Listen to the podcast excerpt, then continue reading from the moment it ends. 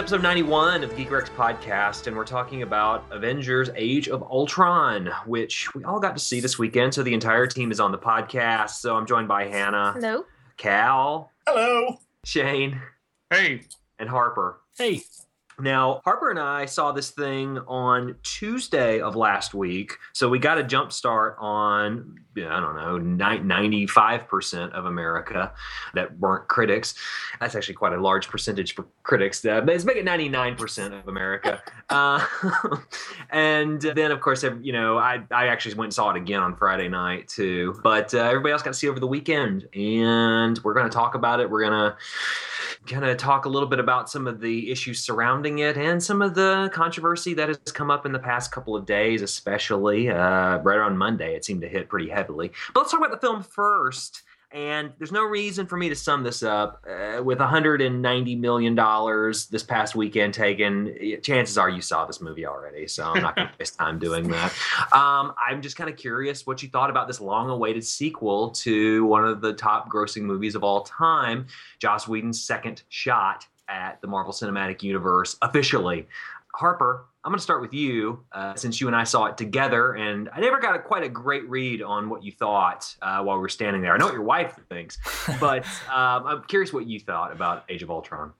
I I walked out of it with I have a lot more problems with it than I did the first Avengers. I walked out of the first Avengers just feeling, you know, like it was just super fun and I was ready to see it again. This I walked out with a lot of I was pointing out a lot of the problems with it, but the actual experience of watching it for the most part I actually really enjoyed. I thought it was it was really fun for what it is, you know, it's a Marvel movie. I'm not expecting anything, you know, to expand my mind or anything like that. So for what it was, I thought it was fun, and I think they expanded the the universe and brought things back together uh, in a way that was a little better than I expected in that sense.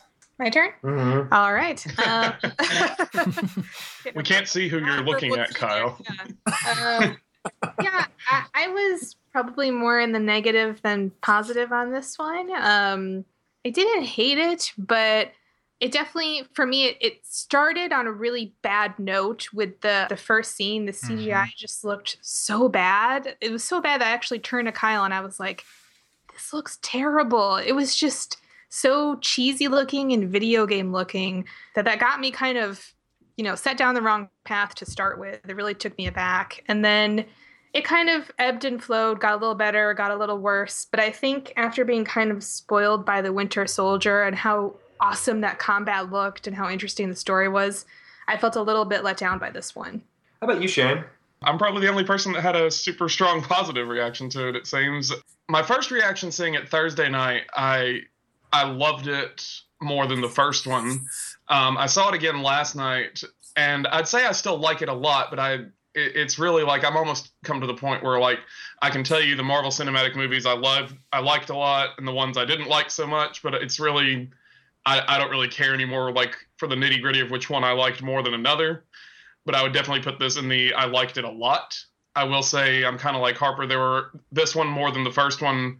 I came out with a lot more nitpicks and really it was more questions than anything. And it seems uh, initially at least in the first kind of few articles that came out on like friday and saturday a lot of my questions got answered with well it got left on the cutting room floor. And i don't know that that's a great answer because that obviously was not a great answer for sony's amazing spider-man movies. But yeah uh, overall I, I liked it quite a bit. There's some definitely some problems with it and obviously we'll get more into that. But uh, in general i i liked it quite a bit. Cal. Loved it. It's one of my favorite Marvel movies. I think, like a lot of you, I left not from um, when I first saw it, I left not really entirely sure kind of what just, I mean, it wasn't what I expected at all. Yeah. And I was definitely fairly puzzled when I first saw it. And I ended up catching it again over the weekend, and it just really set a lot of my questions. You know, I mean, it definitely has it definitely has its problems, and uh, editing is a big part of that. Hmm. But yeah, I'm a big fan. I will say I feel bad though because Hannah was dogging that first scene, and that might actually be my favorite scene in the whole movie. the, the opening scene Yeah, I got big problems with that too. Yeah, it just really took me out of it. Like I, I was already pumped up and excited Right. to watch, and then it just it made me remember that it was fake and in a way that was really distracting. Um, I know it's super fake, but you know, the only it- the only thing that like looked super fake to me was whenever like Black Widow actually had to touch the Hulk. That was like the only thing that looked fake to me. But I guess I don't know. It had a rendering issue. I, I, have to say. I mean, like I, as in terms of conception, I thought that opening scene was probably the best action scene of the entire film for me. Uh, Yeah. It certainly was the most successful conceptually, but there were some problems with actual character movement, and I I don't think really any superhero movie that's a big action spectacle has quite gotten this right yet. But there's always this moment when a character moves into an unhuman, inhuman actions action beat. They end up looking like a rubber band a little bit Yeah. and this was especially true with both you know with thor uh, as soon as thor was jumping into mjolnir uh, flying territory it was looking like a weird mix of like bad spider-man cgi and poochie from the simpsons where he just kind of like disappears off the frame you know? And there was something about the hulk's movement too this and i noticed this the second time i watched it it looked like he was on ice skates the way he was moving and i, I, I it just felt like it hadn't quite it, like it needed another pass on it- the it's, s- it's special just like too smooth, too fluid in Yeah. the action scene. It's just like too perfect. Yeah, yeah, which is a shame because I actually thought the assault on that base was an exciting moment. I mean, Yeah. just my thoughts on the film in general. The first time I saw it, I came home about 3 a.m. and Hannah asked me what I thought, and I my first reaction was, yeah, I mean, it's, it's okay. Uh, Yeah, I didn't. uh, I didn't really quite have a grasp on what my reaction was because there were parts I liked, and then there were some parts I really did not like. And then I saw it again on Friday, and I'm very sad to say I was incredibly bored.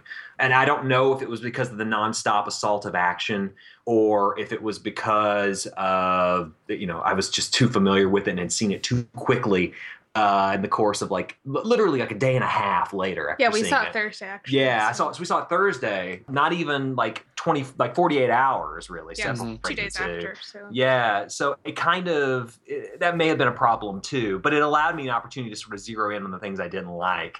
And I, I will say, on the whole, for me, it's one of the least successful Marvel films. Uh, I just think it's kind of an unholy mess of a thing. Kind I hate to compare it to Iron Man two um, because I don't think it's that bad, but it definitely shares problems that we can dig into in depth. But the, let's let's focus on the positive first. You know, I like I like to do I like it because you know I, I, I there's just so many negative things I can talk about, and I don't want to have that dominate the conversation first or anything. So let's talk about the things we really like about the movie and what it does for like the Marvel Cinematic Universe, um, and you know makes us look forward. If, if there's anything we're looking forward to at all in the future, um, I'll circle back to any of you guys. But Harper, if you want to go first, or if anybody Sure. else has something to chime in, you know. Um, I mean, to me, the biggest pro is I think they managed to combine the world of a whole bunch of different movies that really, Mm. you know, although obviously every Marvel movie is an advertisement for the next one, they do kind of stand on their own in terms of what the actual characters are accomplishing, like what they're doing outside of all this Infinity Gem nonsense. But they managed to bring in this giant cast of characters, not just the actual Avengers, but you know Falcon and War Machine and um, well, other than some left off screen that are just kind of talked about, like, uh, you know Pepper and everything. But you know uh, that party scene in, is kind of the the focal point of what I'm saying is that they were able to put bring all those things together in a way that was really fun and really reminiscent of the best kind of like team up superhero comics and that sort of thing, where the characters just really bounce off each other, even though they're all kind of Joss Whedon, you know, in a different costume.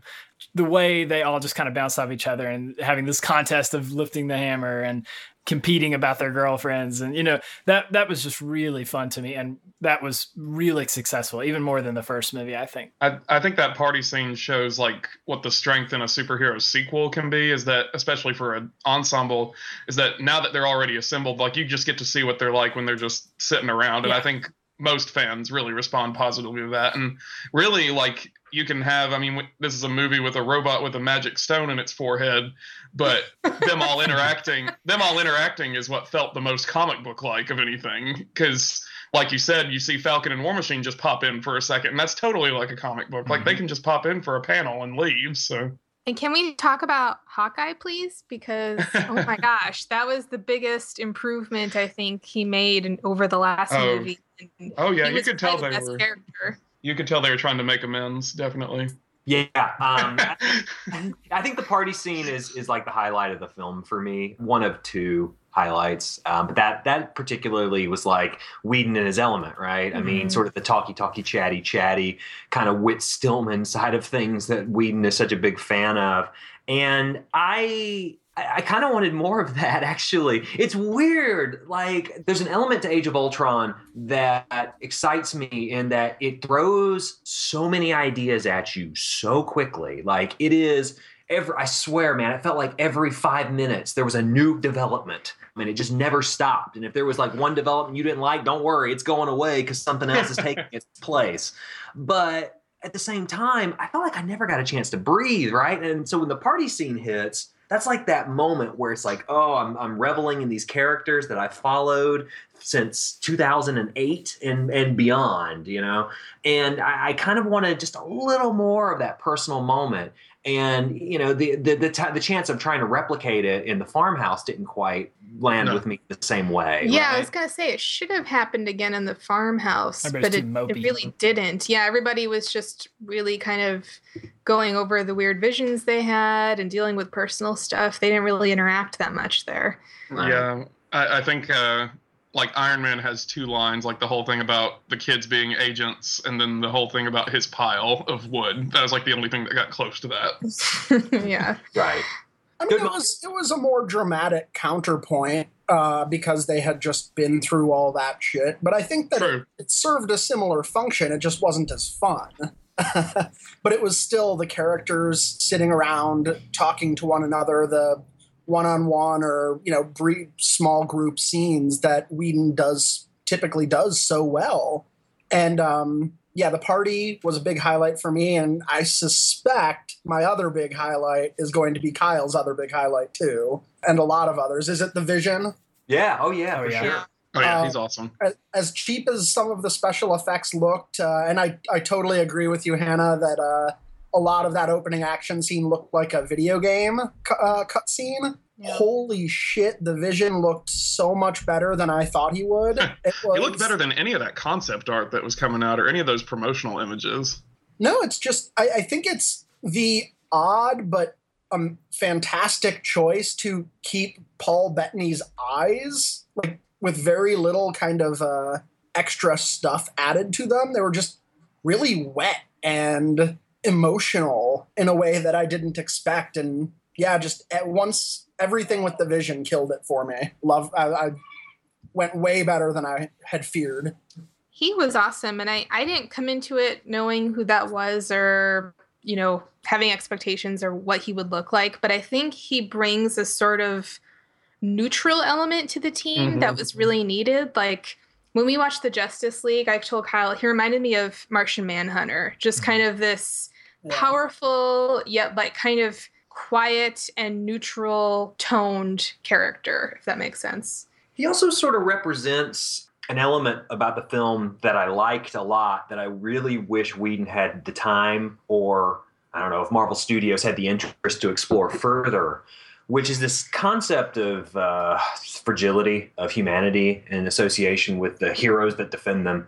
I mean, all these people on the Avengers are like these super gods, right? Mhm. And there's like you know they, they the film constantly reminds you of this fact because of uh, you know all the people that they they save. They're always you know concerned about civilians, and, and they do it kind of ad nauseum in every battle scene. I guess in response to Man of Steel. I was about to say that's exactly what that was. yeah, uh, they- you know that's it is what that is. But the Ultron in the creation of this Vision body. There's like there's something about perception of heroes, uh, especially once the Hulk tears up that South African town near Wakanda, I guess, uh, somewhere off the African coast. They never really tell you where they're at, actually, but we'll just assume it's Joe Johannesburg. Berg or something. yeah, that's where they filmed it, so I think it was supposed to be there. Yeah, we'll we'll call it Joburg, um, even though I, I know I know for certain it was never actually named. The when the Hulk goes and tears up the town, and the press kind of turns on the Hulk, and there's never like this. They never actually call for his arrest, but you know that the Avengers are obviously at issue. There's something about public perception. and the damage that these heroes can cause versus their uh, the people that they're saving, right? People they're avenging per se. And what Vision sort of represented was like this person that people could look up to, mm-hmm. a sort of Superman like figure. And while I'm certainly not in love with the device that eventually brought him to life, the actual concept that he represented, I thought was very strong. Mm-hmm. And I, I, it was like thematic material that I had never actually seen in one of these superhero movies, barring like you know the wholesale bar, you know, borrowing of Doctor Manhattan for the for Watchmen. I I would have loved to have seen that developed more because it was so rich. I kind of think this would have been a better movie if it cost about 75 million less dollars and it it had more time to focus on things like the vision. I I think that there was a lot of strong thematic work throughout the movie, more so than almost any other Marvel movie, but it is very easy to forget in the midst of, you know, that that final 45 minute battle against Ultron, which I enjoyed significantly more than the battle for Manhattan. I mean, yeah, Whedon yeah. finally learned how to shoot and edit action to some degree at least but I mean, I'm I'm just more interested in in the vision and his character and the conflicts that are brought up amidst these characters.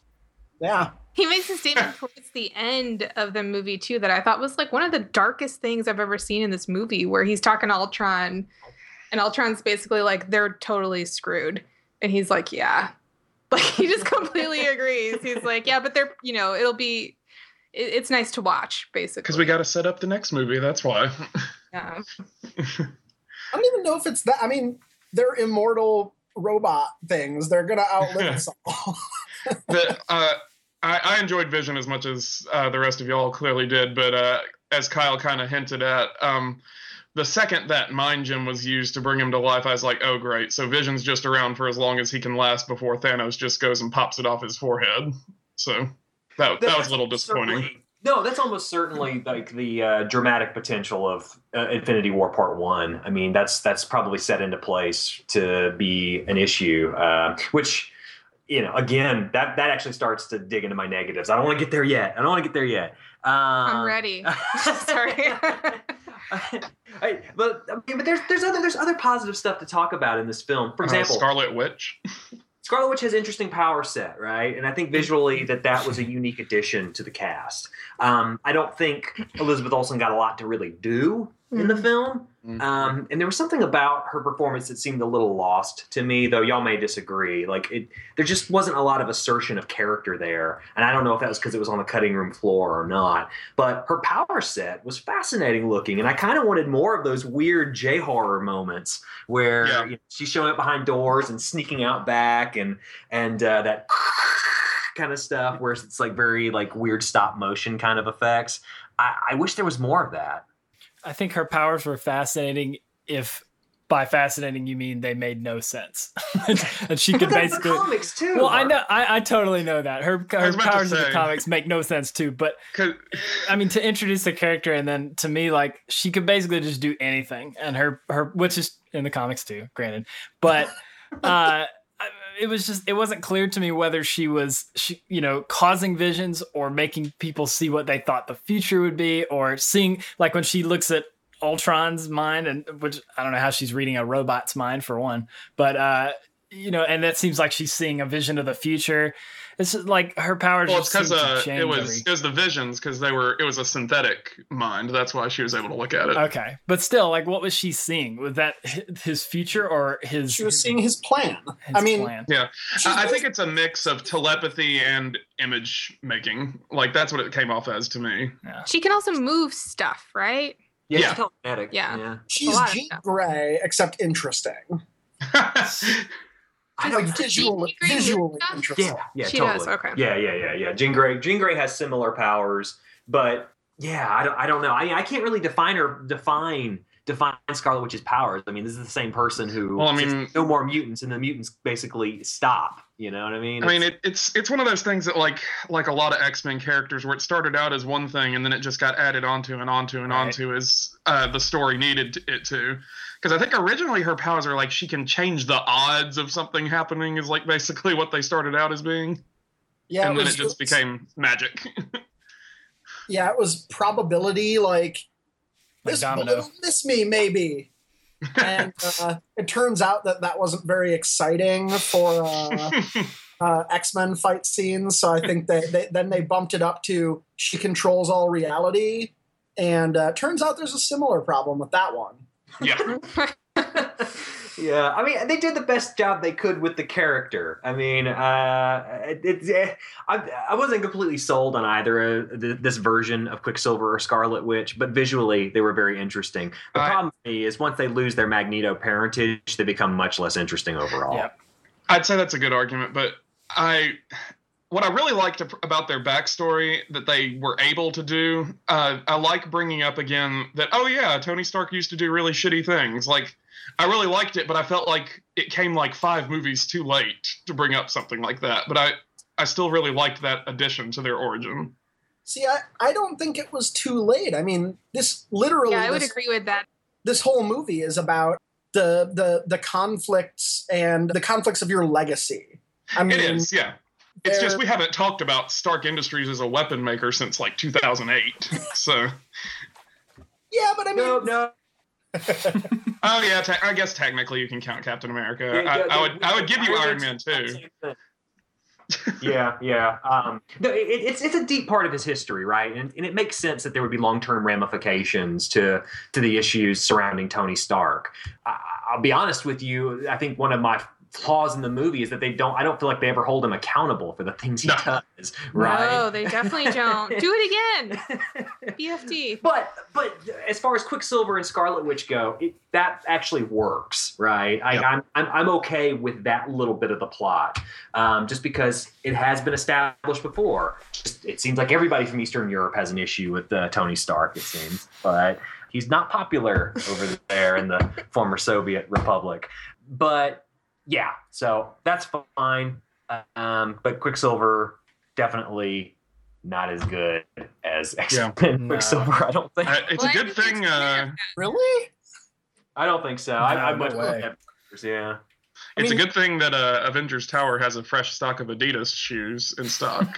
so, and a and a uh, and a muscle shirt that he can wear that's in the perfect colors. By the way, I'm surprised, based on what I've heard, they've cut of his character that he didn't use like Axe body spray or something like that too. I, I will say I liked a lot of like kind of Quicksilver's like more childlike approach to his abilities as opposed to which is very in line with kind of their characters because Wanda was always the more serious one. Because uh, one of my favorite moments is when he tries to grab Mjolnir while he's running around. Yeah, Cal. Wait, hold on. So, so make make the case. Why why is Aaron Taylor Johnson's version better than Evan Peters' version? Because there's a character there. I mean, Not I- a single. the the Days of Future Past one is basically a sentient one one off set piece, and that's it. He he has no character. I mean, nothing in that movie makes any goddamn sense at all. But Sure, I won't. I won't disagree. also doesn't make any sense at all as a character. I mean, nothing that he does really matters. They could have done it a hundred different ways. They just had an idea for a cool set piece, which, if you think about it, doesn't make any goddamn sense at all. Like everything else in the movie, it, it was neat, but it was hollow. At least there's there's not much to him in Age of Ultron, but there's something to hold on to. I, I think my more than problem. just cool. I think my problem is that Aaron Taylor Johnson's an awful actor. Like I know Evan Peters sure. is no Oscar winner, but holy shit, Aaron Taylor Johnson has like the charisma of a wall. Um, and I feel Worthington. like what's that? He's the new Sam Worthington and Jay Totally. Oh, he He, is. he totally is. Hmm. I mean, being handsome takes you very far in life, and he is a very handsome guy. But man, he is not a good actor at all. And I've seen him in so many movies, and it has just been a problem. Anna Karenina, Nowhere Boy. I've had to suffer through many Aaron Taylor Johnson performances, and I can't take it anymore. Which I think kind of took away from his ending too, because you know it was hard for me to be all that invested in him. We'd spent ten minutes with him. I heard there was a lot of his stuff that got cut, which probably would have helped, but it made that ending certainly a little less dramatic for me. What about Ultron? How did we feel about? I mean, Marvel has takes a lot of um, flack for its villains, right? Um, Do do we feel like Ultron is like an interesting addition to the rogues gallery, or is it just another member of the what is now called the boring Marvel villains club? uh, I say he'll definitely be as memorable as Loki. Whether he's as strong with fans this far down the line as Loki still is, I I kind of doubt it. But uh, he, I, I, I enjoyed him quite well. I, he's probably has the best dialogue of any Marvel villain ever. Uh, yeah, I, I actually really enjoyed him, mostly for the fact that you know every robot villain that we get anywhere whether it be doctor who or you know whatever is always just like this cold emotionless monotone must destroy all humans because humans are error you know and he and ultron was had so much more character and personality than that and was actually really funny which you know and the and the character was just animated in a way too that it felt it felt like james spader which is you know, it's probably pretty accurate because he very well might be an evil robot in real life. But uh, yeah, I mean, I thought he was fun and he was a really good counterpoint for Vision, who was like yeah. more like almost the cold, like although he's obviously like the super virtuous character, he's very kind of monotone and more robotic, but looks more you know human and has more human qualities on that side of things. So was, they were a really interesting counterpoint where neither of them were the typical robotic character that we get in sci-fi most of the time.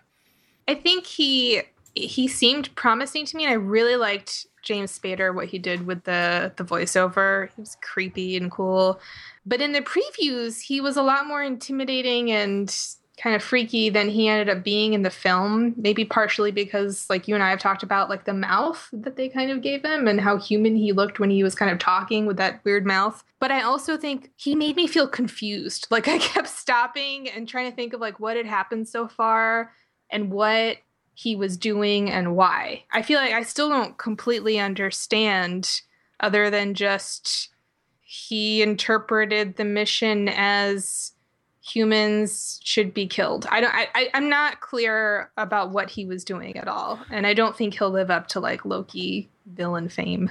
He was he was like a walking mixed metaphor for me. Um, like they try and do this whole thing where he's like a puppet, but that has nothing to do with his plan or anything else in the movie at all to me. And then and then he never to me he never really spells out his plan.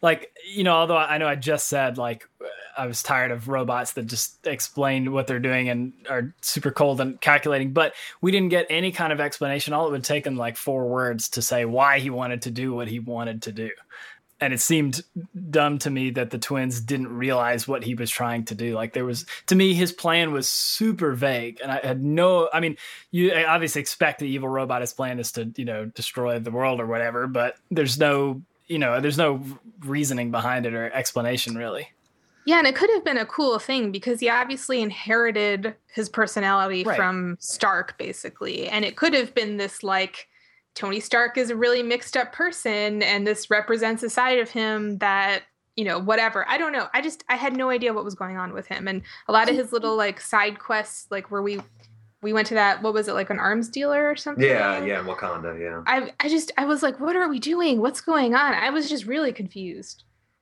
I mean i i felt like they did spell it out. It was just dumb.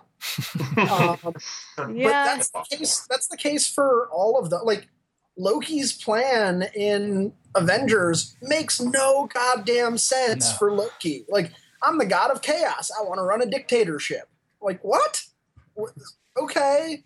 And who's who are you going to rule after you've destroyed the world? Like, it was villainous plans. It turned finding a reason to destroy the world that doesn't make a character just spout gibberish is, it turns out, possibly impossible. That's true, um, but they kind of implied there was something going on with him that wasn't understood. Like Stark says, I don't know how we made him because I was I didn't do the thing that created him, basically. He implies like there's something else in the steps that happened. And so I was waiting for that reveal, like maybe it would explain what he is or what he's doing, and never really happened. I assumed it was the power of that mind gem that that like ended up creating everything that was related to Ultron. Like yeah. once they started playing with magic, they didn't understand that's what ended up you know they were playing god basically and they took it to the the, the gem took it to that next logical extreme, and that's what created the mindset of Ultron and stuff. I mean, it's a MacGuffin, right? But Okay. uh, but at the same time, that is why Ultron came into being because of Magic Stone. So the gem made him him. yeah, the, It's why he's yeah. I don't yeah. think that's fully fully the case though. I mean, they even say his base motivation to make Earth unable to be invaded is set by Tony, and Ultron just uh, happens to take that in the most literal possible way. No one's going to invade it if there's nothing. But I think that there's also, I mean, they do talk about how, although they don't stick with this because they need that big action set piece, they do talk about how Ultron's plan was to give humans a chance to stop fighting on their own and only destroy them all if they couldn't do that. Uh, I so thought he he wanted to turn them into robots. No. I don't. I don't know. I don't think I that's what that- is. See, this is the problem. We- I mean, yeah, I don't know. We, well, we can all agree he was going to do something. But that's where the vision part confuses me too, right? I mean, like we we just talked about, it was sort of this like the specter of hope, you know, for humanity, and sort of like this the same same reason that like Tony becomes Iron Man, he sort of creates Vision as like his right, right. Because like, yeah, because Vision was going to be him in this movie because he was going to just put him his whole self in that body, and like then I guess create more human-like robots, and I guess that's what he meant by humanity becoming robots. If that's what Hannah got from it, I think that's more what he was trying to go for, and it was just that they were able to stop him. It's it, it, it's just a I, I get where both of those points come from like the idea of security by you know peace through extermination uh, as they say in the trailers. I get that because that comes from tony's mindset the idea of of of a, uh, a, a world of peace. Plus the idea of some symbology behind the actual hero but those two ideas don't coalesce Yeah. to me into like a scheme like like you say cal makes any sense because why why bother if you're going to eliminate humanity why provide hope at all and it's just it's two things that don't work together so that's why I, that's why i think there's some confusion about what the hell he's doing I don't know what he's doing. yeah, I, I don't know. I, I forgive them for that just because I'm thinking back on every world destroying plan I can think of, and none of them make any sense. Like, it's a stupid device that's inherent to this genre because stupid people are have all the money that get to decide what goes into this genre. I, I don't care what his plan was. I just swear if one more goddamn villain in this cinematic universe, won't, his plan ends up being drop something something big out of the sky. no kidding. Yeah well at least this came up instead of going down right it was uh, But it was gonna go down. But it was gonna go down when it got high enough. The plan was to go down, which they don't use like what things underneath it. Why not just make a bomb? Like why so elaborate? like now, I'm just convinced like the the whole like climax of Ant Man is gonna be like a marble falling down, and that's gonna kill everybody because it's everybody's so small. Uh, I, that, that's the kind problem. When you start with such high stakes in your first Avengers movie, it's hard to pull back and do smaller stakes, right? Like I'd, everything. say- has I'd to say even without a giant city floating, like robots are a pretty high stakes. Like it doesn't have to be the same thing. Oh, I agree. I, I agree totally. Did any of you read that article from, I know, it's been a couple of years now, where Damon Lindelof explains why all these movies have this ending? No, go ahead. Elaborate. Uh, I mean, he basically talks about how you know you pitch an action, you pitch some sort of action movie, and you want a budget over a certain level. The executives who control that funding basically look at all of the movies that have made that much money, and they're like, Hmm. okay, well, what do these all have in common? The world was about to be destroyed, so you have to rewrite your ending to destroy the world. No matter what it is, if you want this level of budget, you have to destroy the world. That's why Winter Soldier ends with that abysmal. Um, now we've finally succeeded in our evil plan. Let's start killing everyone. Like, wh- what? Right. Why? You won.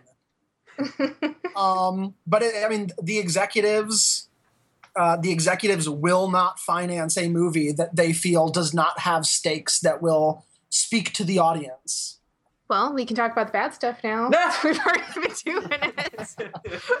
well, yeah. I mean, there, there's there there is a little bit for me that that bothers the hell out of me. Can I can I, let me bring up one point that that's been sticking with me the whole time, and this is not the Black Widow point, by the way, but I guess it does kind of tie into it just a bit. There's some criticism going around about Age of Ultron that it feels like, and I asked this question actually before I saw the movie. I, I wondered if people who only saw the first Avengers film could jump into Age of Ultron without having seen any of the other movies in Phase Two. And I got to tell you, I think that is the case. Yeah, I think movie. so too. And that's not a bad thing necessarily, and I don't blame anybody for doing that. But there are points in this film where you feel if you're like a long-term invested person in the Marvel Cinematic Universe, like like it seems like we all are to an extent, right? We're all varying likes of this thing. For me, there are character moments that do not feel necessarily as true in Age of Ultron to where we saw these characters leave off in the last film, right? That they were in. So, for example, with Cap, especially, that is a character that post Winter Soldier had like created this sort of new sense of distrust in the government a little bit. And he was kind of moving beyond this area of, well, I'm the guy that came out of the ice, you know? And, and this kind of goody two shoes thing. Yeah, yeah, I mean, he, he, still had a little bit of that, right? But he was kind of coming into his own as a human in modern day times now. And then I feel like with Age of Ultron, they sort of reset the clock a little bit. And it's like, nope, nope, cheesy old Cap. We're back to it. And Cap it feels lost without a war. And I, I, that bothered the hell out of me. The entire time I was watching this movie, I was thinking, this is not the same Cap I feel like I was watching in Winter Soldier. Iron, you know, and Tony Stark um, I think you can maybe bend over backwards a little bit to connect Iron Man 3 to his motivations in Age of Ultron, maybe. Um, but there's still a, a, certain sense of well, he was scared of the alien stuff and he was dealing with post traumatic stress disorder. Now he's going to use alien technology to create uh, this surveillance system that's going to protect the world. And again, you've got to kind of do some mental backflips to sort of figure out the connection. I feel like anyway. And Thor, well, fuck it, no one knows what to do with Thor. So take your shirt off. That's what we do with Thor. But, I mean, am I am I wrong I feel like we just got transported to a strip club there for a second. am, am, I wrong though about character motivations here, or, or do or did you do you guys feel like this is like a natural extension of Phase Two? I feel like you're right with Cap. I noticed that too because he Captain America's been kind of my favorite character in the Marvel Cinematic Universe. Um, and I loved him in Avengers. I think that's my favorite thing about the first Avengers movie. And yeah, and here he's just kind of there to make his little cheesy capisms. You know, there's not really anything to him there, which sucks because there's been a whole other movie that's been for a lot of people the highlight of the whole MCU at this point. A lot of people love that, love uh, Winter Soldier and kind of where that left him. And yeah, they totally did not pick up on that.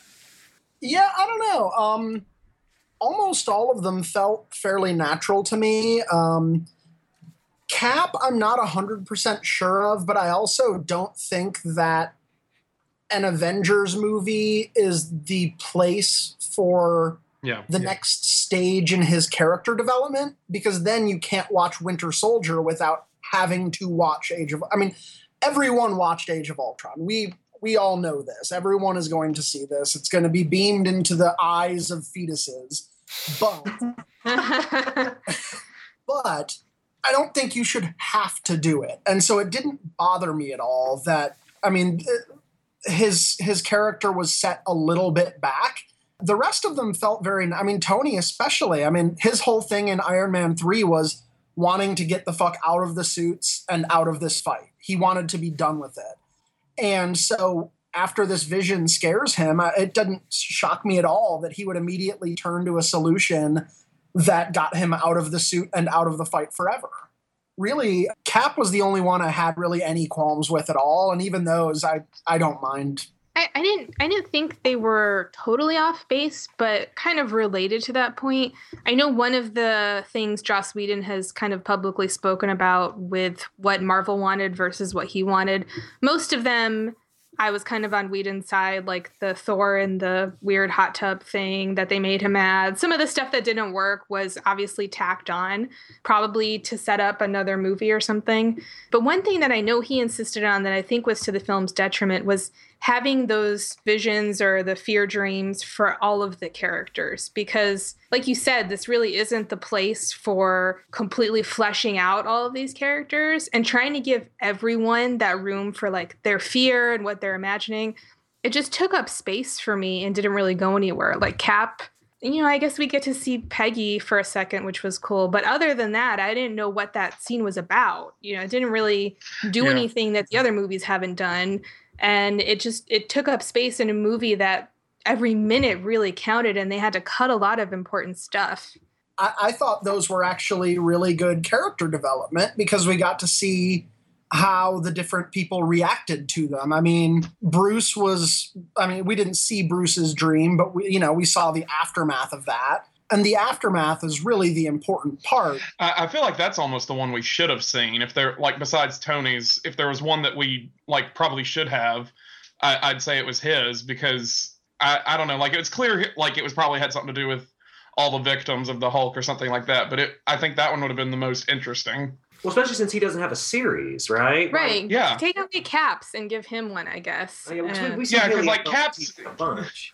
Right, and we're about to see Hayley Atwell again in Ant Man too. So I liked Caps, honestly, though, because it showed kind of something about his character that he and Natasha, their greatest fears are in their past. They're they're over Yeah. with. And both of them are made more resolute by having conquered them. Whereas Tony and Bruce are destroyed by having because they've never had to face their fears before and I thought that was a that was a good line to draw there between the characters is who among these people can overcome their fear and still function and who among them was broken by it. And without seeing Caps, we don't understand that he's overcome this and is made more resolute in the future. But we've heard this a million times with Cap. I feel like. yeah, yeah, it wasn't anything new for me. I don't I feel mean- like they advanced anything at all. I, I think Like you Caps is the most couldn't. unnecessary. I, I, I, mean, I get what you're saying, Cal, and I, and maybe if I had never watched the first Avenger and never watched Winter Soldier and didn't love, like, enjoy those movies as much as I did and rewatch them and feel like I understand Steve Rogers' journey, I could see the value of that, and maybe that's exactly the audience they were aiming for. Back to that original point of seeing just the first Avengers and this movie, but. Eh, I- I've been there already, and it just felt like character regression for Cap to me. But, but I, I, your point is taken for sure. well, and there's also Thor's, Well, which that's an I, advertisement which for is Thor. just- What's his fear? An orgy? there was a part. Yeah, that. uh, I don't know. I, his I guess like abuse of power was his his fear. fear was that they were all dead because he had left Asgard undefended, but they just turned it into a bullshit commercial for Infinity War, basically. Yeah, I, I, I just thought the dreams were problematic because he tried to give, like you said, they can't push these characters forward that much. So I, it was kind of to me like, why why do something half-heartedly? Like why why show this thing about them that's kind of personal but not really and not that important to their series overall? I just I thought that the the series there the movie would have been better served by showing plot stuff that to me was missing. Yeah, I mean, I feel like like Cap's stuff was a little bit of coloring, but it's not like he was his his struggle served as central focus of the plot to me. Whereas, you know, the Hulk and Black Widow, that was all over the plot, for example. And perhaps that's for the best because they don't have their own movies anymore.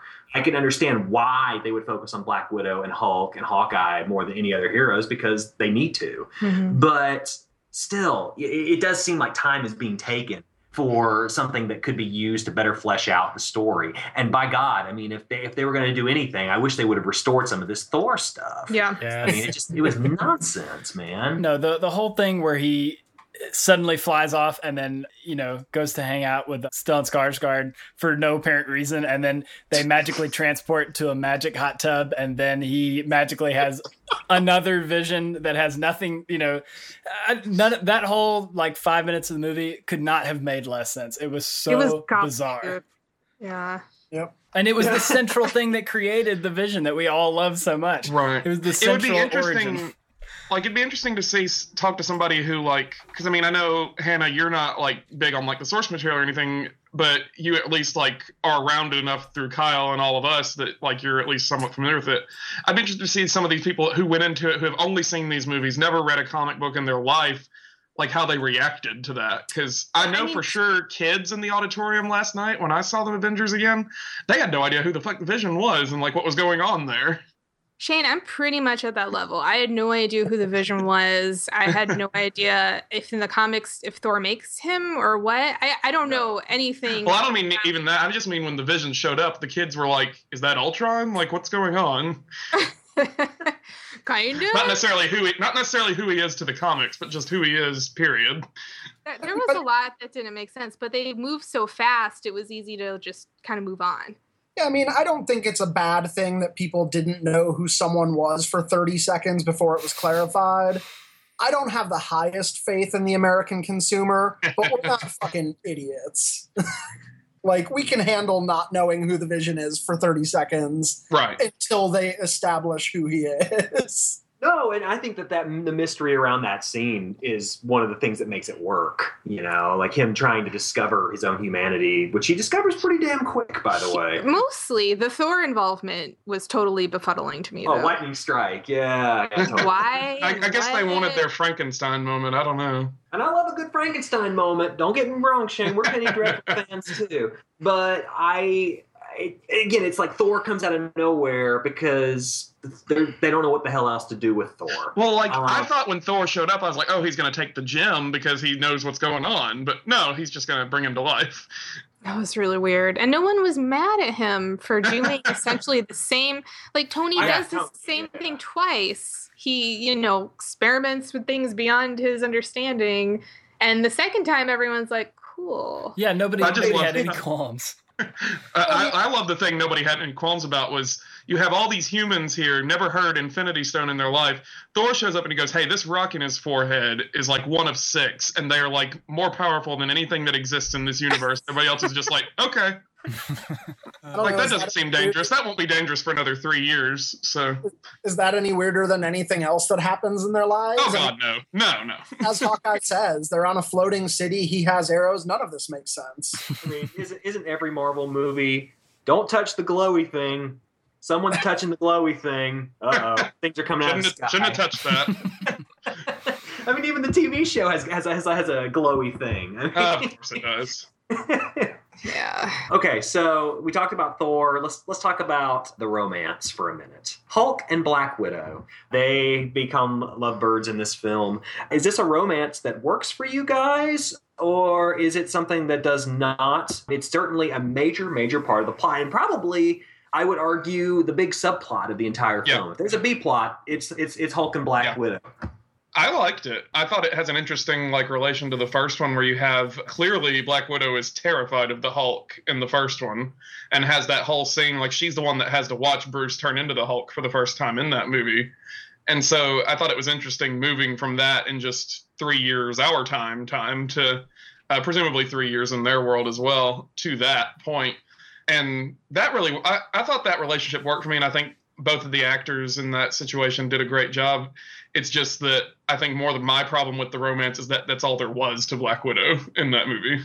I would agree. I don't know if this makes any sense or not, but for whatever reason, it reminded me a little bit of the very short lived Batman Wonder Woman romance in the Justice League cartoon, which was was something I loved, uh, something I wish had been pursued more in the comics. But just that it finds these two characters that on the surface doesn't seem like they really would have, you know, necessarily all that much in common and finds this interesting common ground and kind of forces them to explore it you know through each other i thought that was really interesting and they did a good job and i feel like it was kind of uh, like you said Shane, kind of subtly set up in the first movie in a way that you know didn't really necessarily saw coming but it was an interesting character progression i will agree i think you're right that there was nothing else to black widow besides that romance and that was a big problem whereas Because at least Bruce Banner got to build stuff in this yeah, movie. there was there was way more to the Hulk in this movie than there was. Uh, I mean, you know, he got the biggest, maybe the biggest set piece. I think my favorite action scene is that that whole middle Hulkbuster and Hulk fight. You know, this big scene and there's a lot of this pathos going on and all this stuff with him.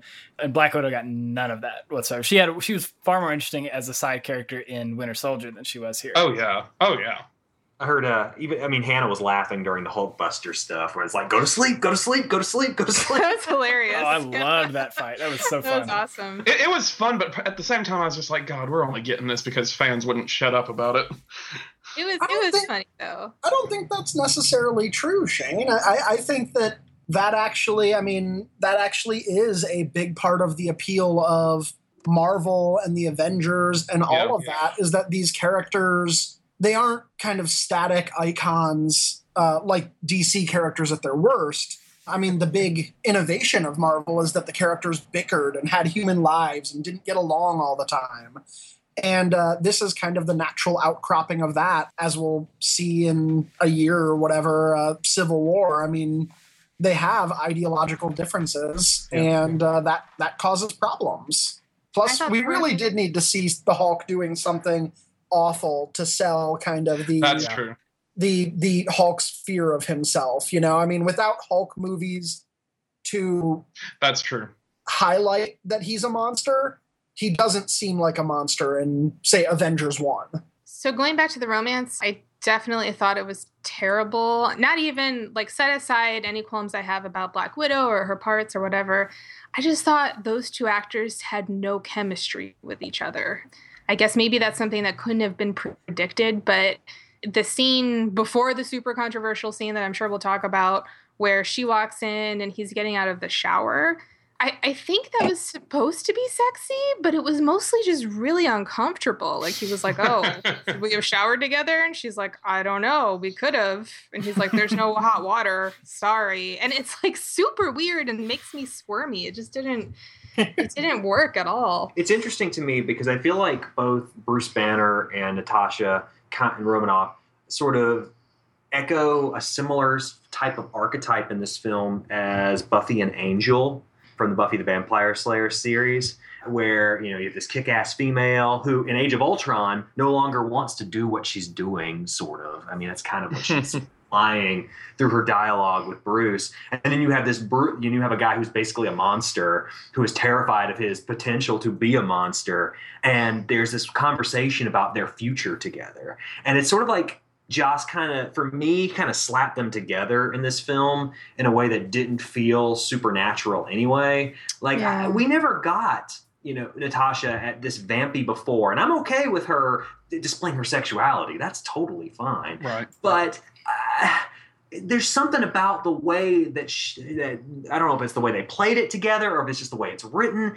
but I, I felt like this was a very forced romance. Well, it was really unclear what stage of the romance they were in Right. to me. I don't know, like if it was just they kind of say early on like should I run away? Should I not? They imply that this is just just starting, but then they also talk about running away together in a way that implies like they've been together for a while. I couldn't tell you how many dates they've been on or how long they've been flirting or if they've had sex or I guess not, but anything about them. You couldn't tell from the context. They immediately jump to the possibility of kids. Exactly. They talk about kids, so probably they're later, but also like they're awkward about showering together. I don't I don't know where they are. Or they just started I- flirting. I, I, mean, they're, they're, I, I think they're clearly at the very beginning of their. I mean, they they oh, yeah. repeatedly state that everyone repeatedly states that they're not dating, that this is a new development, all that. I mean, the running away together thing. I, that's such a spy trope. I mean, I've seen probably fifty spy related movies or books or something where you know the two doomed lovers decide to run away together before they can even really go on a date because there's no other choice for them, but they never make it. I mean, Well, I mean, Did that's they talk Casino about? Royale. Did they talk about having kids in those conversations? Like no, that no, I have no. I mean, okay, I get why Bruce would bring that up, but I think pre first date is a little early. Yeah. And I don't think he meant it as a whole, like, oh, well, you're going to want to go have kids with me the second we run away. I think he was just saying how that's an example of they wouldn't have a future together. Because the future has to he doesn't even know she wants kids. They've never talked about it clearly, they you never know. even kissed. Have they not kissed? Not that I've seen. Uh, presumably, when they kiss in that castle, it's the first time they've kissed.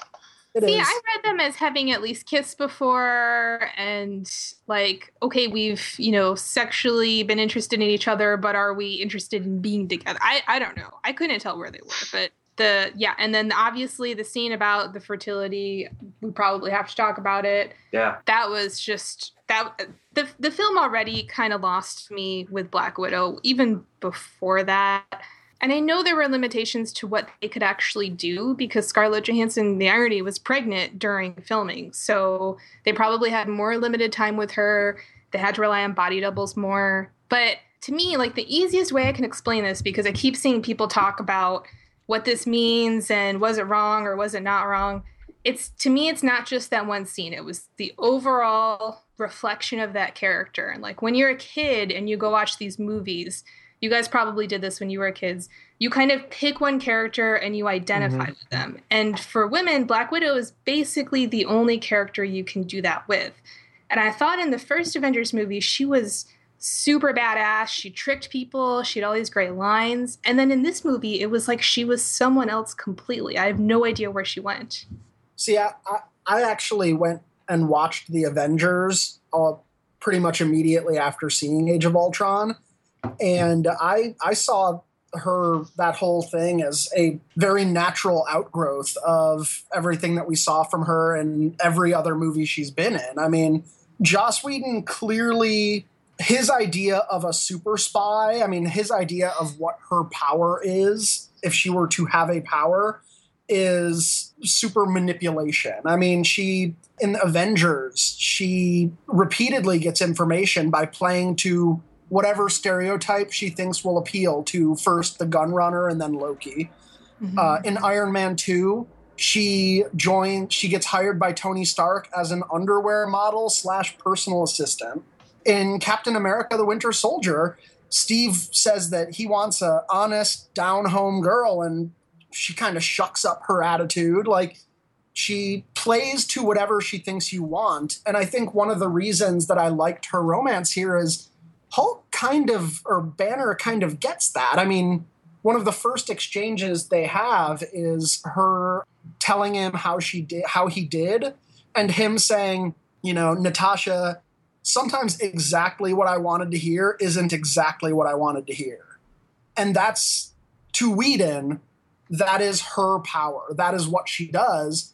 And I thought a lot of her stuff was kind of playing up to that. She was trying to seduce Banner the only way that she the only way that she knew how. Maybe she was genuinely interested, whatever. But I'm, it, it, it still felt like the same character we had seen in every other iteration to me. So you think that the Natasha we saw in this film was her flirting with just like how he he wanted her? Not even necessarily that. I think it was her trying to keep tabs on him if we're being cynical or stay with him if we aren't. But you recognize that, I mean, Cal, I, I, know you do. You recognize the sensitivity around this issue, right? Like, I mean, you can understand why some, especially female audience goers, are very upset about the way Natasha was portrayed in this film. Because what you know, what what a lot of female comics fans, superhero fans want, based on what I hear, I can never speak for them, uh, is that is that they basically want a hero who's treated exactly like the way the boys tr- exactly. are treated and are as kick-ass as Captain America and Thor and have their own movie and don't fall into the sort, sort of tropes of well i just want to be a mother or i just want to you know have a boyfriend or whatever it is that even if she was faking it in this movie which i think could be a valid read it's that's one of those things that you have to like analyze the movie to see and a lot of folks don't necessarily put the work into that to find that so people are upset and i can understand why they would be. I totally get that and I just personally think that blaming this one movie for like Ike Perlmutter and Kevin Feige's weird obsession with never ever letting a female superhero movie come out just seems kind of I mean to me just seems kind of silly. I totally absolutely get that people were hurt. I understand why. I personally think that Natasha should have been should have had a lot more to do. I agree 100% on that. I just also think like the kind of, I guess, frustration with the state of superheroines kind of all coalesced here. I agree. And I'm not a hundred percent sure why. I, I mean, that's just me, you know. I mean, no, I think you're right. Shane and I were talking about this earlier, and I told him that exact thing. That I think it's not that this was the most egregious offense; it's that this was the straw that broke the camel's back. I mean, this is a studio whose CEO, you know, in that Sony leak was writing emails to other CEOs about, well, you know, Catwoman was awful, and uh, what was the And other she one? was very important to the Batman franchise. Yeah, Supergirl decades ago that failed. So probably don't do one of these moves. Like you know the motivations behind this company suck to begin with. But then you've got this person who treats himself as a feminist and talks a lot about this issue. And this is one of the few movies where we actually get to see this character. And then they set her five steps back. I mean, to me, the growth in this film, and I'm not someone who's saying that being a mom is bad or being a wife is bad or Right. whatever. We have tons of kick ass characters who do that. Pretty much any female protagonist I can think of in a movie Terminator, Kill Bill, Alien there's a discussion of them being a mom and a romantic partner at some Right. point. So it's not like that that's an impossibility for me. I don't get that. But when that is your only thing in the movie, that's a big problem, especially if they won't give you a movie. I think uh, I think that's a good point, and I think uh, the thing is, like, part of me, like, it's, and maybe it's just because, like, it's an experience that I can't fully relate to, and I'll never be able to fully relate to, no matter how much I more come to fully understand the feelings that go into that. But like, my initial read of it is, okay, well, yes, this was a bad thing. That was probably a misstep for Black Widow's character. I agree with Cal. Like, I think everything that happens to her in this movie is fine. She just should have had an extra amount of things to do. And my pro- my thinking is though, okay, this happened, and this is the way I think Marvel wants us to think, whether that's good or bad. Is okay, this was bad, but in a year, the people who made Black Widow a good character back in Winter Soldier are also back in charge of this character in a year. So And thank God for that. But I mean, I, I never thought that I would think Joss Whedon was a bad person to be in charge of True. Black Widow. You know, like it's true. not. He's not someone who has a bad history with that to me. I know there's obviously in the controversy now as he quit Twitter because people were raging at him and death threatening him and whatever Yeah, potentially, right. or yeah but i don't i don't take issue with him in particular i think what Right. happened is this was a movie that had so many hands in it and so many people directing it and adding parts and taking away parts and cutting it up that i think this thing was just not looked at very closely because it had to be rushed you Yep. know along with everything else and like i said she was pregnant while they filmed this movie Yes. so yes. you know, maybe they had to sideline her. Maybe she had to be captured because putting her in some of those action sequences would have been more difficult or whatever. I get that, but um, it doesn't. It doesn't. Ex- none of that excuses the fact that they messed up. Like I don't think we need to say no, no, no, no. Because it's Joss Whedon, they did a good job. It's okay.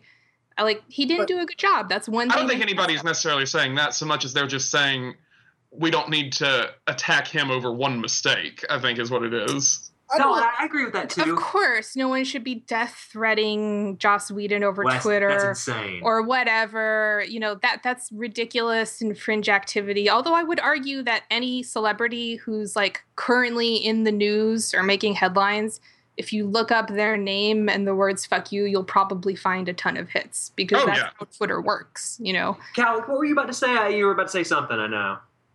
uh, all I was all I was going to say is that I mean, I don't.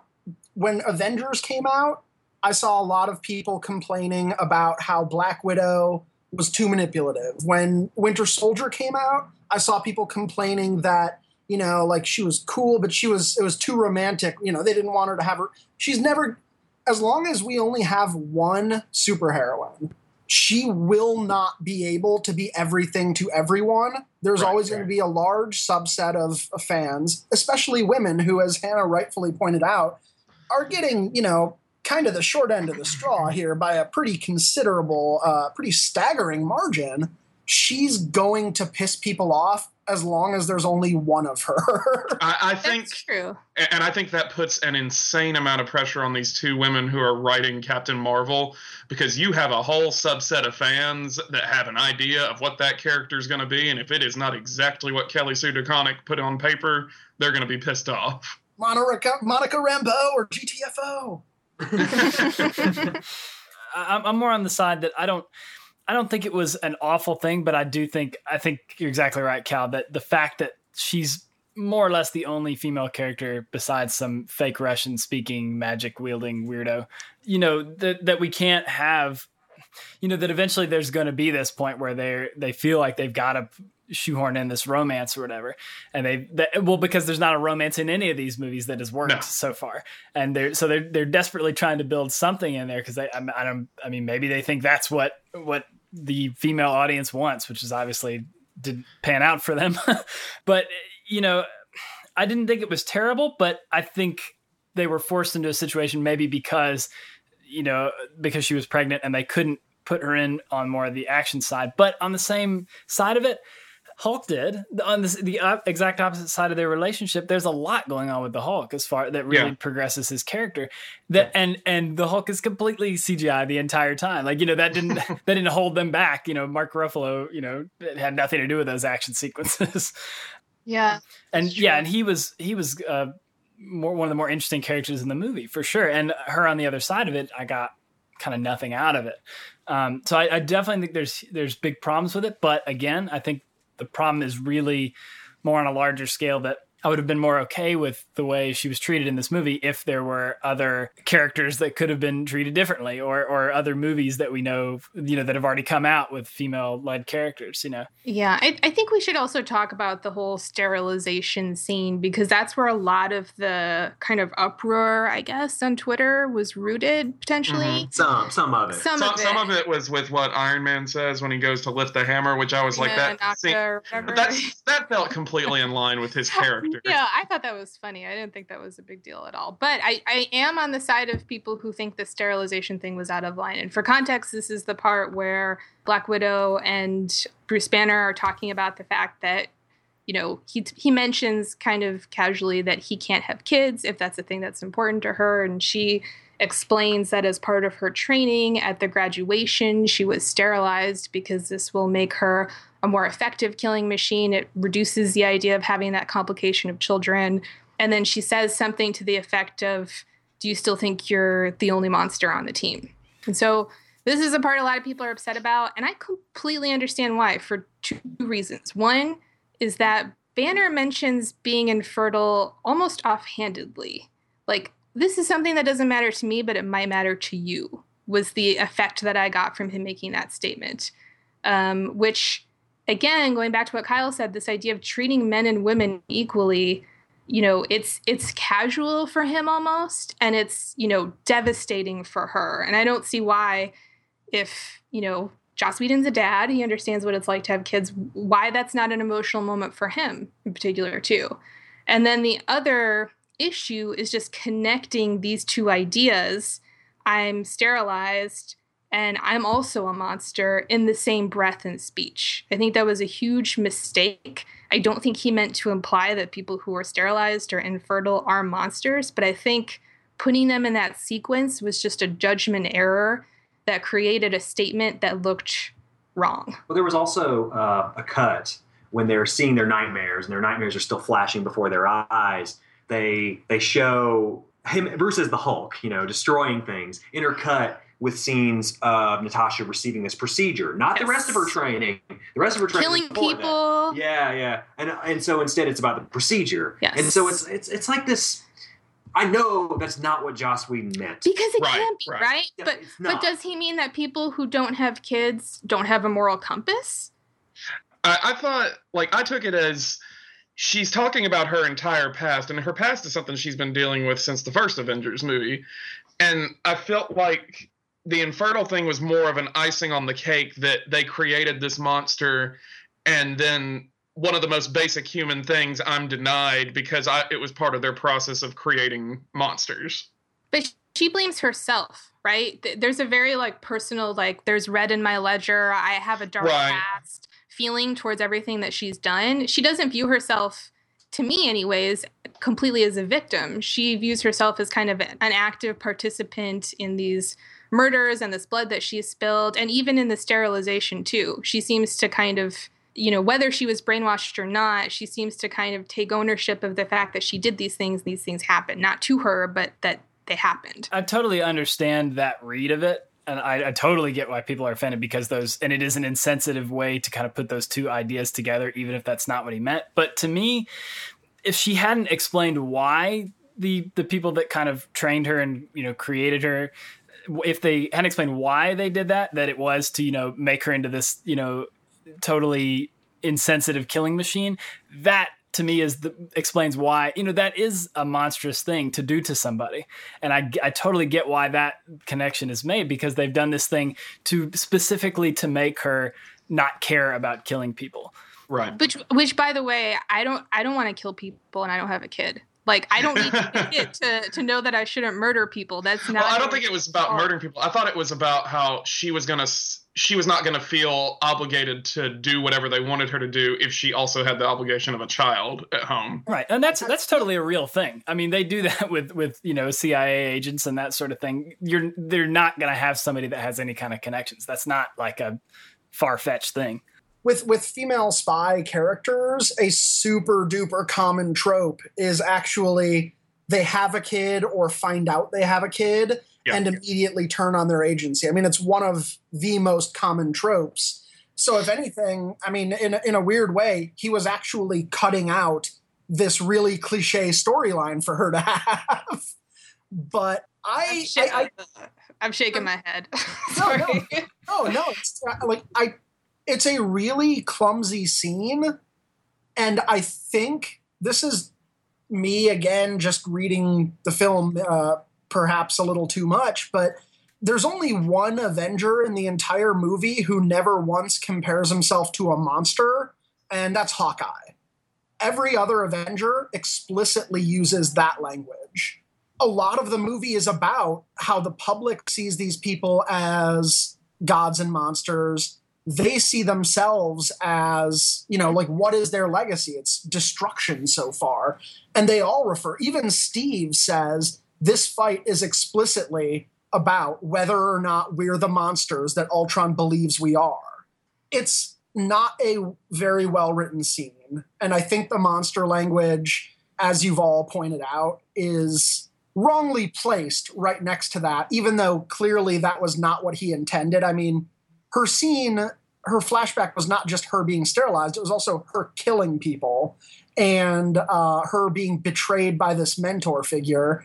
You know, there's a lot going on there that's being ignored for this one line, essentially. Well, it was a it was a really stupid choice, I think. Like, can you imagine? And I'm I'm just gonna throw this out there, probably raise a lot of eyebrows, but can you imagine if instead of talking about how she got sterilized, she talked about how she had an abortion. Like, can you imagine how people would have reacted to that? Placed next to this, you know, concept of I'm a monster.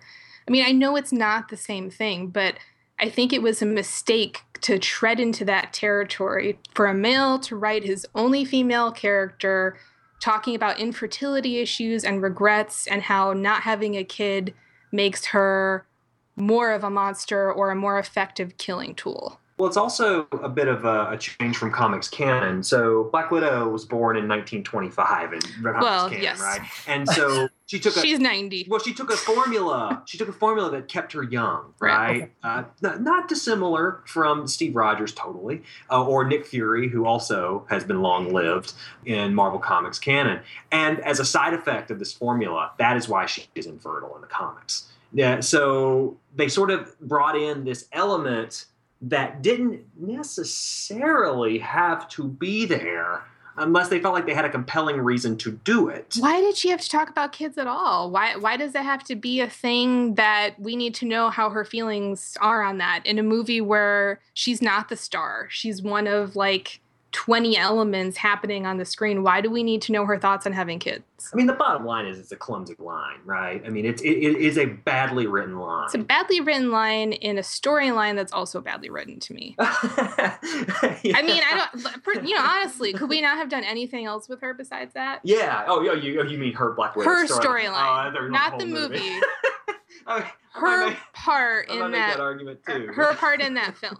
um, And obviously, I'm not saying that what she said was anywhere near as controversial as talking about abortion, but my point being that if it's something that's personal to you and it's backed up against that idea of being a monster, not a good idea, you know? Yeah, I mean, I feel bad for Joss catching a lot of shit for this, the way he is, because he's got a long history of strong feminist writing and being a supporter of feminist issues. I think he has like an entire charity dedicated to that cause that he supports. And Well, maybe- and then just a month ago, he was criticizing Jurassic World for being sexist. Yes. right, exactly. And so I think that the the issue is that when people saw this treatment of Black Widow, not just the the sterilization line, but the storyline where people felt like she was reduced to being the girlfriend. Okay, um, whether that's true or not. And kind of the mom, too, Yeah. like the lullaby and the picking up after the Yeah. boys. There's just like a sense of disappointment from some fans who are either too young to remember his good work in Buffy and Firefly on fe- on the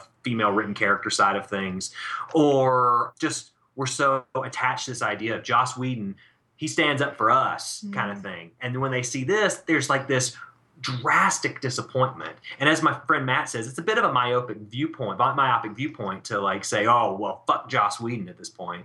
But no, it's not like I would never see a movie of his again, Right. or I personally am insulted by the man. I just think it was one of several bad decisions in the movie. Right. I'm just I'm just trying to like concept like compartmentalize why there's such an outrage over just this little bit because people have an expe- had an expectation. It's personal, and like I said to you before, which is it- unfair. But it is and it isn't. I mean, when you're that little girl watching this movie, you want to be one of these characters. And I feel bad for little girls that want to be Black Widow in this movie.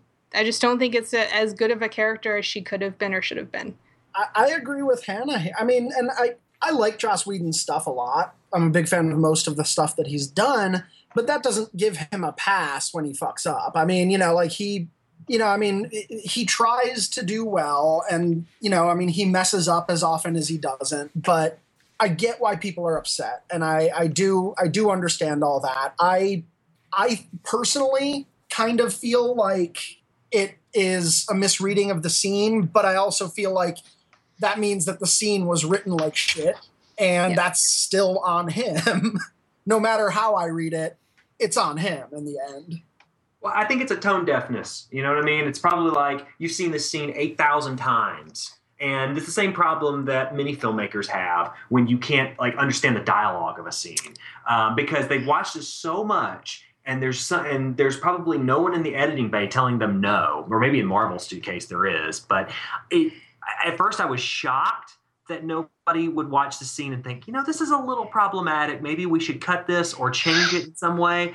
But I think people were so attached to the material that was in each individual scene that they just never even thought about it. Yeah, I, I- just think it was overlooked, like you said. But this was not the place to go into fertility issues and what it means to be a mom in this film. It was just completely out of place here. Yes, I mean it's the biggest movie of the year till Star Wars, so it's it's It, you know where where we could have seen that stuff is in a Black Widow movie Oh, where they actually had Yeah. more than like 30 seconds to explain a giant important messy difficult topic. I mean, oh my god, I would love a Black Widow movie with Julie Delpy as the bad guy. Oh, my. It'd be great. But, Oh. but I you mean, know, that's the key Kyle, right there.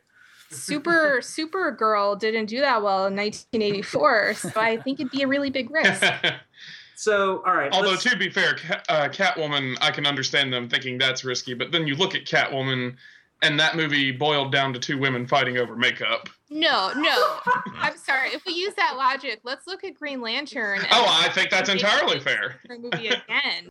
I mean, Catwoman was like 14 years ago or something, man, or 12 years ago, however long. There it are was. shitty movies that exist. This Yeah. is a Oh, definitely. They star men and they star women. I mean, it, the superhero movie landscape has changed since 2008. So, I mean, Ike Perlmutter is kind of famously misogynistic and racist too. I mean, let's let's not forget that his issue isn't just with Black Widow. I, I think in a in a leaked email. Well, I guess I I shouldn't say without actually having the email in front of me, lest we, you know, get sued from one of our you know eighty listeners.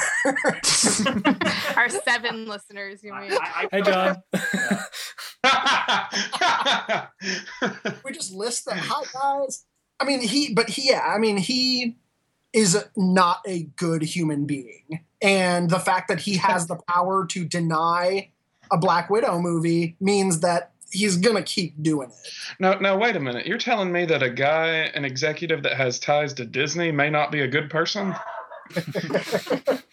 it's the happiest place on earth. That's Shane. that's blowing my mind as much as Kyle earlier saying a Marvel movie had a MacGuffin in it. I mean, it, it, believe me, this movie you you could you could also find issues with how it treats people of color too. We I talked mean, about that too. Yeah. I mean, I don't want to dwell on it, but man, I never realized how many black sidekicks the Marvel universe has until they're all lined up in a row, man. And I was, Oh, and I I, thought to I realized it. I realized it a couple movies ago, and yeah, I mean, I thought but about we it. all have a black friend, Kyle. yeah. I, I mean, and then I watched it and I'm like, oh my God, every single major hero has one. Cap's got one, and Iron Man's got one, Thor's got one, and Heimdall. And I thought to myself, oh my gosh. This, I mean, it, it, I'm glad that the new Avengers team is a little more diverse, by the way. Uh, yeah, I, thought I was like, it's more diverse than the current Avengers team in the comic is. So.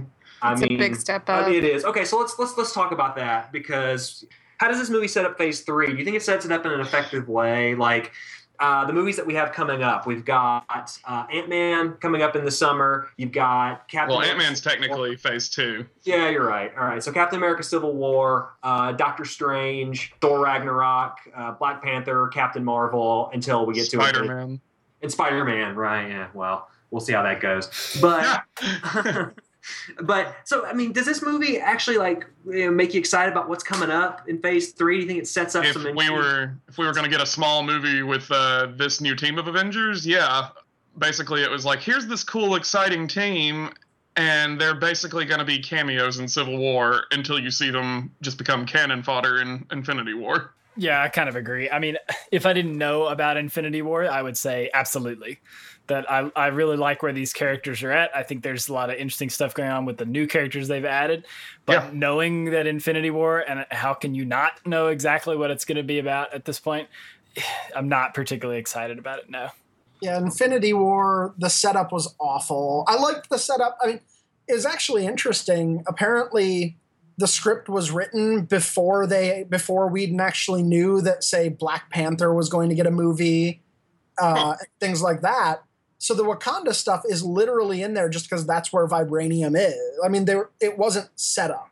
It just happened to be very good, uh, a very good nod that turned out effectively but the Infinity War stuff was botched in this movie, and I really just want to hang out with the new Avengers now. Yeah. Yeah. Yeah, like I'd love to see like a like a mini series on Netflix about them for just like four episodes or something like that. That would just be really cool. But no, So Infinity Wars is different than the Civil War. yeah, Civil War. Comes. yeah, I don't know what you guys are talking Civil, about. Civil War is the Captain America movie, Right. And then Infinity That- War well, they claim it's a Captain America is that movie. Thanos basically is Yeah. about that comes in 2018 Infinity and 2019. It's a two part thing. Okay. Well, I don't I don't understand how anything can be more important than saving the world again. Like is the whole universe at stake? Yes. Is, is Yeah. that okay? Obviously, that's where they would go next. I'm sure- Uh, Uh, uh, omnipotence and omnipresence and all that is what you get from having all the Infinity Gems, and so So- that in the hands of Thanos. God, basically. So I mean, this is Yes. the movie that'll team the Avengers with the Guardians of the Galaxy, basically. Most likely, and but probably they're being way too coy about it. who knows? so the Civil War is just going to be like in between. Yeah, It's just going to be a thing where they spend time fighting and bickering like they've been doing, and then they get back together at the end to fight in the. Well, we don't know about back together. I don't know. I don't. I mean, obviously, if the universe is at stake, they're all going to team up at some point, right? I mean, in the actual Civil War, Cap ends up dead. I mean, Right. he gets shot by crossbones. And mm. I don't see why that couldn't be what happens here and have Winter Soldier become Cap by the end of that movie. Right. It depends on if Chris Evans wants to come back or not, probably. Well, he is signed on, but I don't know if he's signed on for both Infinity Wars. I think he might only be signed on for one of them. Well, he was talking about being a director for a while. Remember, he was like, yeah, to be done. But then he was like, no, just kidding. I might do. Yeah, probably they're just going to decide based on what he decides. I mean, But- it's, it seems like the obvious plot point here would be Cap Cap dies, something happens to Thor to keep him out of the Avengers due to Ragnarok, which is like you know, yeah. I think I, I think in Infinity War Part One is going to be your like Winter Soldier, Cap, Ant Man, Doctor Strange, and all them trying to team up. And then the big guys. And maybe maybe that does maybe that does give us our movie with this new team where we get to see Falcon playing a big role and we get to see Scarlet Witch playing a bigger role. oh Falcon's but- just need to be there. Shane, come on, Falcon. He's Falcon. gonna say, "Hey, remember the plot of the last movie?" and then he'll show up at the end. And Falcon was there. So when you ask about Poor setting Falcon. up Phase Three, you're talking about bringing in these lesser characters and making them more important for what's about That to happen. That seems to be what their goal is. Okay. Yeah, I mean that it, it's it's a guess. I mean nobody really really knows, right? But that seems to be the arc, that the classic arc that they may be going on, based on what we can surmise about these Phase Three films. Um, There's only one thing about Phase Three that matters, and that is Lockjaw. oh, and in, in Inhumans. Yeah, Uh, well, so let me let me give you my my biggest gripe about the ending of this film is this shield thing. Okay, the fact that I felt like I don't know, guys. I was watching this thing and I kind of felt like there must have been a draft that existed of this script where Shield still existed because Nick Fury, man, it seemed like he had returned to like regular old Nick Fury phase with the eye patch, and he had the damn helicarrier and everything else. And I'm not fully convinced that Shield had been evaporated while this this film was being. I thought Shield does exist still. well, Isn't that what the whole show's about? uh, Show Nobody's watching that show. shit. yeah, but he got the helicarrier, which we're gonna see in tomorrow's or tonight's episode. Apparently, I mean, technically, at this point, there's like three shields. It feels Exactly. like- I'm Shield. I'm Shield. I'm Shield. Everyone's Shield. I, I felt stupid, frankly, for not having not seeing that coming a mile away that that helicarrier was going to show up. I was I'm just annoyed. You know, it feels like they've returned to like the status quo, which I know is comics, right? But Oh yeah, it- I mean, I, I I I liked the the idea that Shield is this thing that can't be trusted, and Yeah. even even though it's Hydra led, no one should have this kind of power. Well, guess what? Now they have the power again, and I guess that's what Civil War is going to be about. Yeah. I guess. So Civil War is the only thing I've heard you talking about a lot, and I know what's coming there. And I feel like the ending of this movie made me mad because I knew what was coming in Civil War, which is like the ending of this movie seemed to imply that Iron Man was done, that Hawkeye's done, that like everyone's kind of done.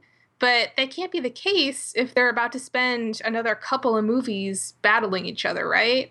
I'm tired of this fake out stuff. It's like I mean, if you're retiring, just retire. Be done. I mean, Hawkeye could very well be retired from Hawkeyeing and still, you know, I mean, he knows Cap and Natasha and all them. Like, it's not like they wouldn't talk to him if this happened. So, I mean, he Iron makes, Man. I mean, he had this whole scene where he like drives away and he's like, "Take care of it." yeah. I mean, he left the Avengers, and that's part of the conflict is he's doing his own thing. I mean, I don't think that he retired forever from, you know, Oh, doing way. anything, just from, you know, being an Avenger. Yeah, I just don't know if the conflict was set up as well. I mean, I know that there were seeds of it, like in the wood chopping scene. or at least they told us those are seeds of it. Yeah, I mean, it was it was kind of like I felt like we were being told this rather than actually seeing it. And by the time of the end of the film, by the last film, they were practically hugging. yeah, they were on Yeah. terms. Yeah, So I just I- I didn't quite feel the Empire Strikes Backness of this movie where I feel like I should have. Like this this felt like it needed a darker turn at the end. Yeah. I mean, the only thing they really tried to do was Hulk went away, Yeah.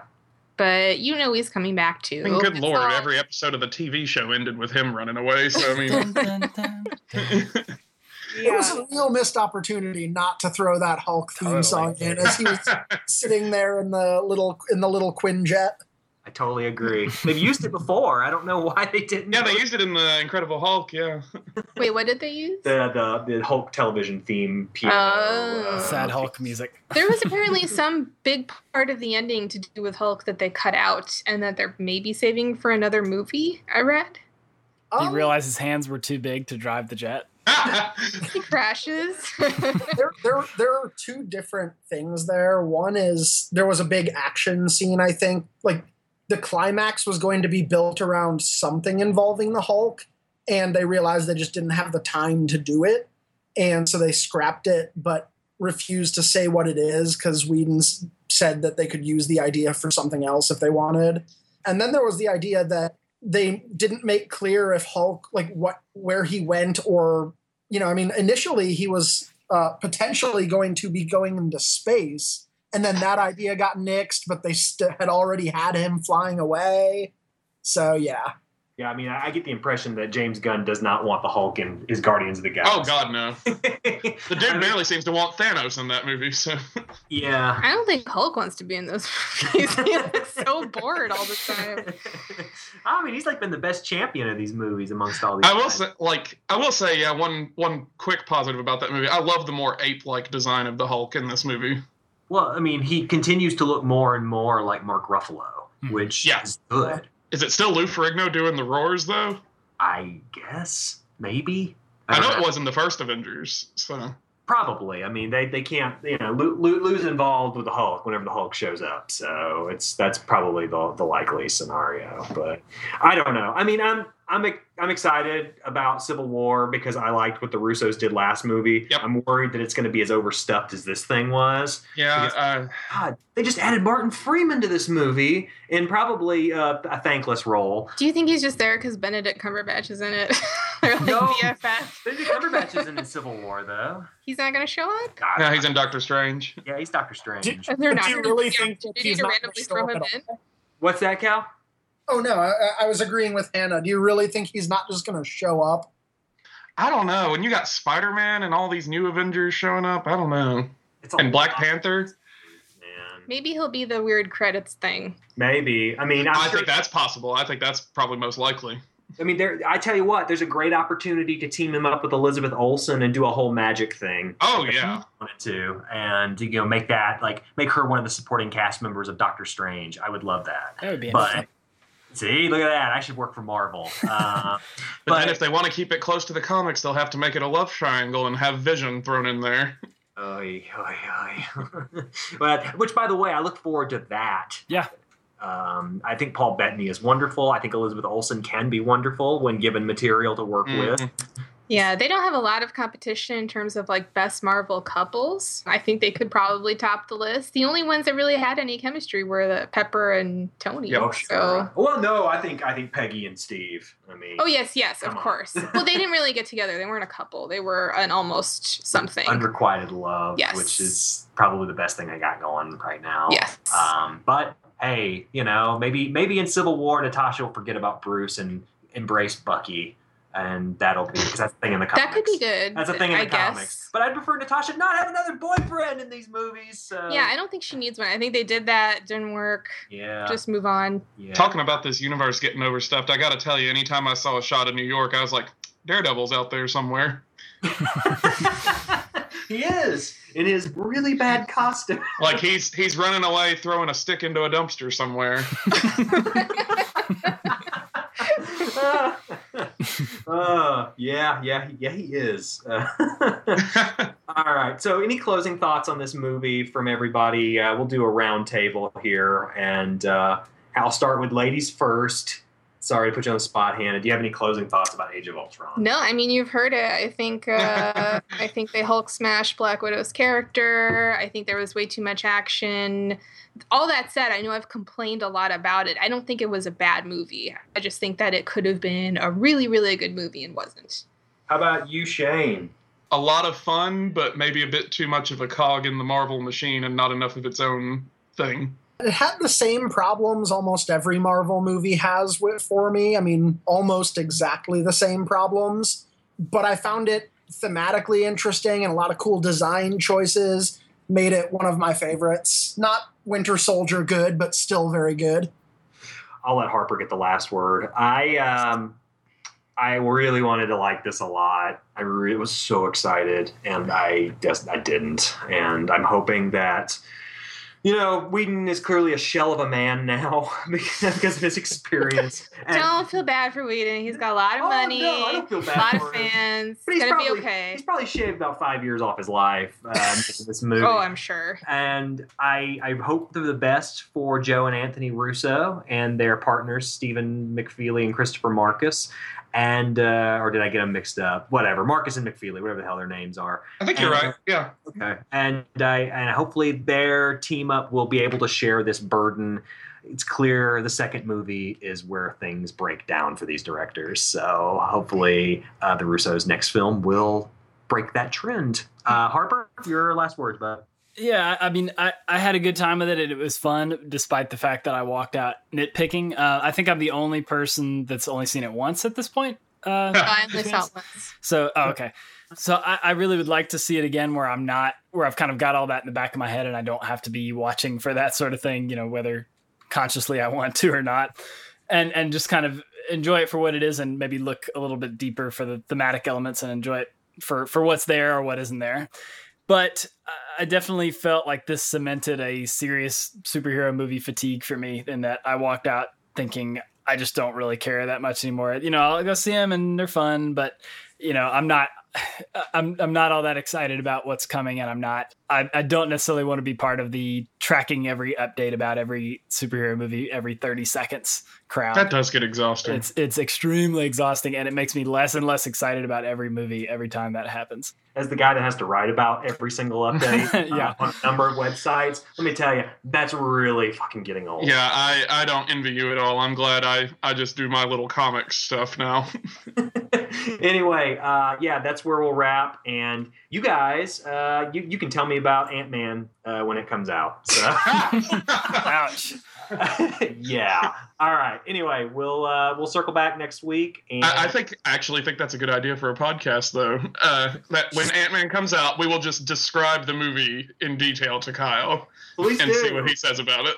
I can't Like not wait. not our thoughts on it. We're just going to tell him the whole plot of the movie. I cannot wait. I will make sure that uh, I have very attentive ears that day. Uh, had plenty of caffeine. All right, cool. Thanks, guys, and we'll see you next week.